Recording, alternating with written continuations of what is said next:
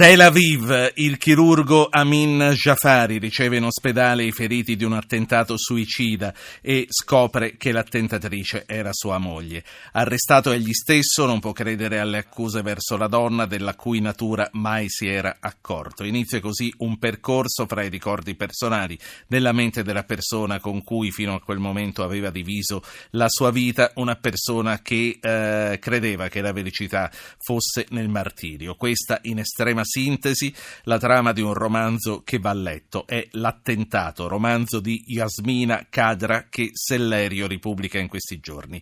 Yasmina Kadra, nome femminile, è in realtà lo pseudonimo, il nom de plume, come si dice in francese, scelto dallo scrittore franco-algerino Mohamed Moulessoul, classe 1956 che fino al 1999 fu ufficiale dell'esercito algerino. Signor Kadra, buonasera.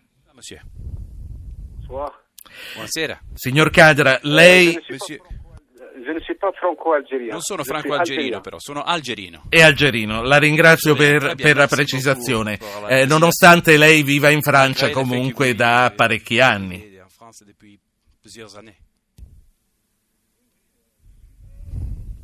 Mon plus grand lectorat du monde.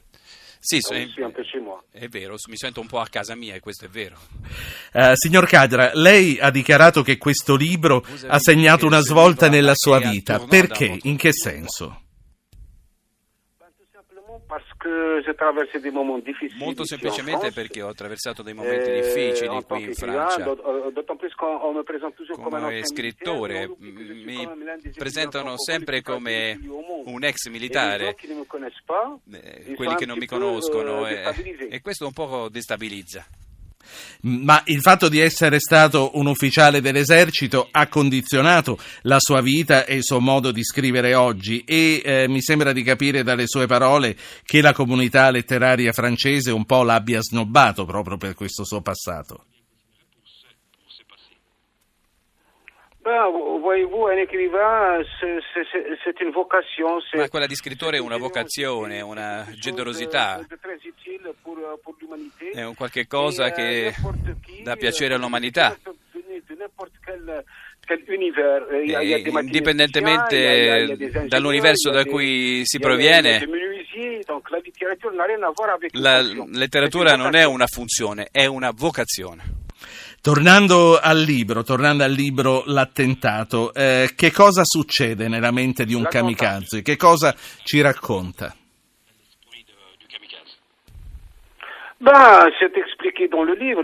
Ma si spiega nel libro, è una donna che ha un- l'opportunità di vivere con un chirurgo molto rinomato, rispettato a Tel Aviv, quartier vive in un quartiere eh, molto chic e un giorno scopre la causa palestinese e non riesce più a sopportare il suo sta- status di donna privilegiata in un eh, paese in cui il suo popolo viene completamente messo alla berlina. Eh, signor Cadra, nel fine settimana lei sarà in Italia al Festival Letterario di Pordenone, rimarrà fino al 12 marzo. Qual è il suo rapporto con la cultura italiana? Ben, moi, j'ai toujours eu des grands amis, eh, Io ho sempre avuto grandi amici in. Italia, da tanto tempo. E il primo editore che mi ha tradotto in tutto il mondo era un editore italiano. La, la prima stata traduzione dei toujours miei libri è stata in Italia, quindi ho sviluppato un euh, rapporto molto, molto marcato con l'Italia. E ricordo anche la prima trasmissione televisiva consacrée, eh, dans toute ma carrière, ça a été che ha parlato di me télévision, nella mia eh, carriera. È stato proprio eh, eh, con la televisione eh, italiana. con un giornalista, Gad Lerner. j'ai développé une sorte d'affection Insomma, quindi ho un senso di riconoscenza che ho sviluppato nei confronti dell'Italia. Eh, naturalmente anche i nostri ascoltatori sono invitati a parlare con Yasmina Kadra telefonandoci, mandando un messaggio con il loro nome al 335-699-2949 e poi saranno richiamati un ottimo interlocutore per analizzare anche i fatti di questi ultimi giorni e la situazione esplosiva in Nord Africa. Prima però di eh, chiedere che cosa ne pensa di quello che sta accadendo in Libia, in Egitto, in Algeria, qual è la situazione in Algeria, le faccio la domanda che tutti le staranno facendo da 15 anni. Perché lei ha scelto un nome femminile come pseudonimo e come è stata accolta questa scelta nel suo paese d'origine, l'Algeria? Ben, premièrement, ce n'est pas euh, le nom d'une fille, ce sont les prénoms de ma, Ma femme. prima di tutto è il nome di mia moglie, legittima, che sarà come a Euh, Pordenone. Una donna che mi ha aiutato tantissimo nella vita, che ha avuto un coraggio straordinario. e una devozione formidabile. E per gratitudine, per riconoscenza, io ho scelto questo pseudonimo in modo da non eh, oublier mai dimenticare quello che ha fatto per me, grazie proprio a questo nome, questo pseudonimo. Ma è uno pseudonimo dietro il quale lei si è celato per un certo periodo di tempo senza rivelare la sua identità? Oui, bien sûr, parce que Certo. euh, soldat, Perché ero soldato, facevo la guerra al terrorismo euh, m'avait e la mia gerarchia mi aveva imposto un comitato di censura, quindi mia- proprio la mia compagna, che- mia moglie, che mi ha dato il coraggio di scrivere. Euh, euh, In Algeria, soprattutto nel mondo arabo, è stato un- uno shock, un nome musulmano, eh, sembra una cosa perversa questo nome di donna, un grosso scandalo appunto, ma grazie alla mia determinazione e a quello che rappresento per il mio popolo E tutte le persone del mio paese, beh, alla fine sono diventato molto molto fiero di portare questo nome femminile. La faccio parlare con uno dei nostri ascoltatori, chiama dalla Sicilia, da Agrigento, si chiama Francesco. Buonasera Francesco. Salve, salve, io chiamo per, per dire appunto che secondo me mh, la, la- la questione de- eh, palestinese eh, viene risolta anche con eh, la convivenza tra i due popoli, ma l'opera che, che era stata intrapresa da Sharon è stata dimenticata da Netanyahu. Eh, Arafat, che era il eh, terrorista numero uno al mondo, eh, diciamo che eh, eh, il suo ricordo è sempre forte nel cuore dei palestinesi, quindi eh, la pace viene un po' lasciata andare al caso. Eh, Obama non ha fatto niente, pur essendo un eh, premio Nobel per la pace. Eh, cos'altro dire? Eh, io la vedo, la vedo molto difficile la situazione per tutto Sì. il mondo perché è la, è la guerra delle guerre quella che si, che, che- si perpetra in, in Medio Oriente, eh, appunto a, in Palestina, diciamo, eh, in quei popoli. Certo. Eh, lei ha citato eh, l'aspetto di terrorista di Yasser Arafat. Io credo che vada considerato anche il fatto che, eh, benché quel tentativo sia naufragato presto, sia stato uno dei protagonisti di un importante eh, tentativo per riportare la pace degli anni 90. Se- secondo me No, era- vanno, era una- vanno considerati tutti gli aspetti. Di- No, dice- era un bugiardo, era un bugiardo. la saluto. Ehm, che cosa ne pensa di queste considerazioni che ha fatto il nostro ascoltatore, il nostro interlocutore che ci sta parlando da Parigi ed è lo scrittore Yasmina Kadra? Moi je, euh, moi, je ne suis pas dans cette euh, explication politicienne. Ma io non mi vedo in Moi, questa spiegazione politica. terrorisme, Io penso che il terrorismo bisogna eh, ridefinirlo. Chi è un terrorista? È qualcuno che si batte per la libertà? Oppure qualcuno che uccide degli innocenti. Insomma, il problema non è a questo livello. Io ho scritto un libro per parlare della vita, per il Et rispetto della vita. A rien au-dessus de la vie. E io cerco di parlare non di religioni, non di patrie. Ciascuno ha il diritto di vivere la propria vita. appétits, Naturalmente ci sono degli appetiti, ci sono degli interessi, ci sono delle poste in gioco che vanno al di sopra di noi. E io cerco sempre di attenermi alla dimensione umana di qualsiasi euh, conflitto. Per questo motivo non sono entrato la nell'aspetto, nella dimensione politica, perché la politica ha sempre manipolato le menti, non ha mai detto la verità. Io reagisco come poeta, come scrittore. E dico semplicemente che un palestinese o un israeliano hanno il diritto di vivere. c'est L'unico modo per vivere bene è vivere in pace. E questo è quello che voglio io. Eh, sì. È un'utopia, non lo so, però ho il diritto di, ho il diritto di dirlo perché ci credo. La faccio parlare con Nando, che chiama da Napoli. Buonasera Nando. Ciao, buonasera. Io vorrei eh, chiedere allo scrittore eh, se esiste qualcosa, una giustificazione nell'agire del- dei terroristi che noi occidentali non comprendiamo. Grazie, buonasera. Grazie a lei, eh, è una domanda molto interessante. C'è qualcosa nelle azioni dei terroristi che noi occidentali non riusciamo a, a capire?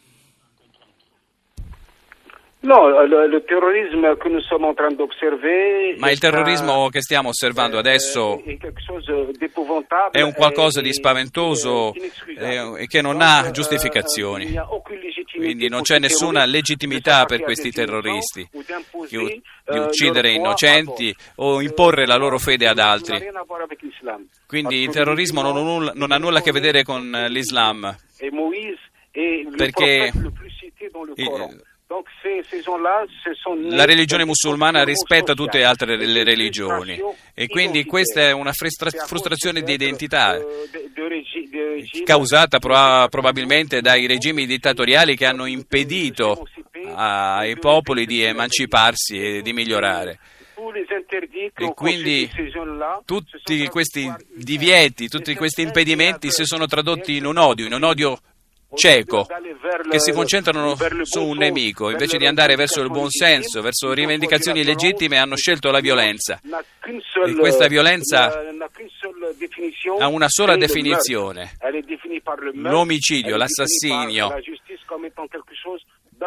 E la giustizia euh, lo definisce come qualcosa di assolutamente deplorevole e condannabile. Io non credo nel terrorismo, l'ho combattuto per otto anni e so che non c'è niente di niente, a parte l'odio reciproco nei confronti del prossimo. Quindi è una scelta fatta da persone frustrate che uccidono le persone non vogliono ve- vedere la gente vivere in pace, felicemente. È, è- è molto molto semplice. Io cerco di raccontarlo e di spiegarlo il terrorismo proprio attraverso diversi libri, tutti tradotti in italiano. Allora, c'è un ultimo ascoltatore e poi voglio andare a concludere parlando con lei di un altro libro che ha scritto eh, sulla morte di Gheddafi. Prima però vorrei parlare con Carlo che chiama da Torino, quindi siamo passati, abbiamo cominciato dal sud e concludiamo al nord.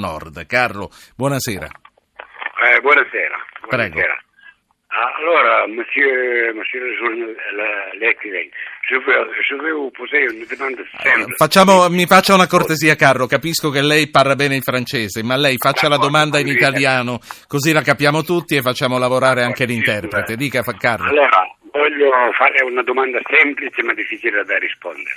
Con la sua esperienza e anche con la sua saggezza, sa vedere una, una via d'uscita alla situazione attuale in Libia? Grazie, grazie a lei, signor Mi- Carlo. Prego, eh, Cadra. Euh, bon, vous savez, euh, avant que les euh, Nicolas Sarkozy l'OTAN attaquaient... Ma prima che Sarkozy e, la Nato attaccassero la Libia, io avevo concesso un'intervista a Der Spiegel, eh, ri- giornale tedesco, prima dell'aggressione, e avevo raccontato esattamente quello che sta succedendo oggi. Avevo paura che fosse attaccata un la Libia. perché era una polveriera che avrebbe minacciato tutta l'Africa e buona parte dell'Europa. La bêtise, Adesso questo si è eh, realizzato, la stupidità dell'État-major, eh, degli eh, strateghi della NATO ha- dimostrato a- eh, eh, le- A quale punto si è, è arrivato il caos? La mentalité E quindi questo è causato eh, dalla mentalità di un popolo n'est pas tribale. Non è una nazione omogenea, è fatta di tribù, gli italiani lo sanno. E c'è un odio secolare, secolare che risale a secoli fa, quello che esiste in. Libia. Insomma, il problema è grave, ma euh, Sì, pas ma la situazione non è impossibile alla fine. Sono, sono. Tutte le situazioni possono essere risolte, però bisogna volerlo. Euh, La Libia- Bisogna assolutamente fare qualcosa, bisogna intervenire adesso, non bisogna aspettare domani, perché l'ISIS va moltiplicandosi e può conquistare territori molto più grandi adesso, eh, minacciando tutta l'Africa subsahariana. Quindi bisogna fare assolutamente qualcosa. Quello che tengo a dire è che tutte le barbarie vengono compiute e l'abbiamo visto nel corso dei secoli a causa dell'odio, quindi qui non c'è alla fine euh, nessun problema che non possa essere risolto. Nessun problema che sia impossibile, tutti i problemi hanno una soluzione, sta a noi trovarla. Yasmina Kadra, eh, l'abbiamo invitata per parlare di questo romanzo che Sellerio ha ripubblicato, è un suo romanzo di una decina di anni fa, mi corregga se sbaglio, l'attentato. E voglio ricordare ai nostri ascoltatori che eh, qualche anno fa lei ha scritto anche eh, sempre in modo romanzato una L'ultima notte del Rais, cioè ha raccontato le ultime, viste da lei, le ultime ore di Gheddafi. Io con questo la saluto, le auguro un buon soggiorno a Pordenone in Italia, saluto e ringrazio anche Marco De Mico che ci ha aiutato nella, traduzio- nella traduzione.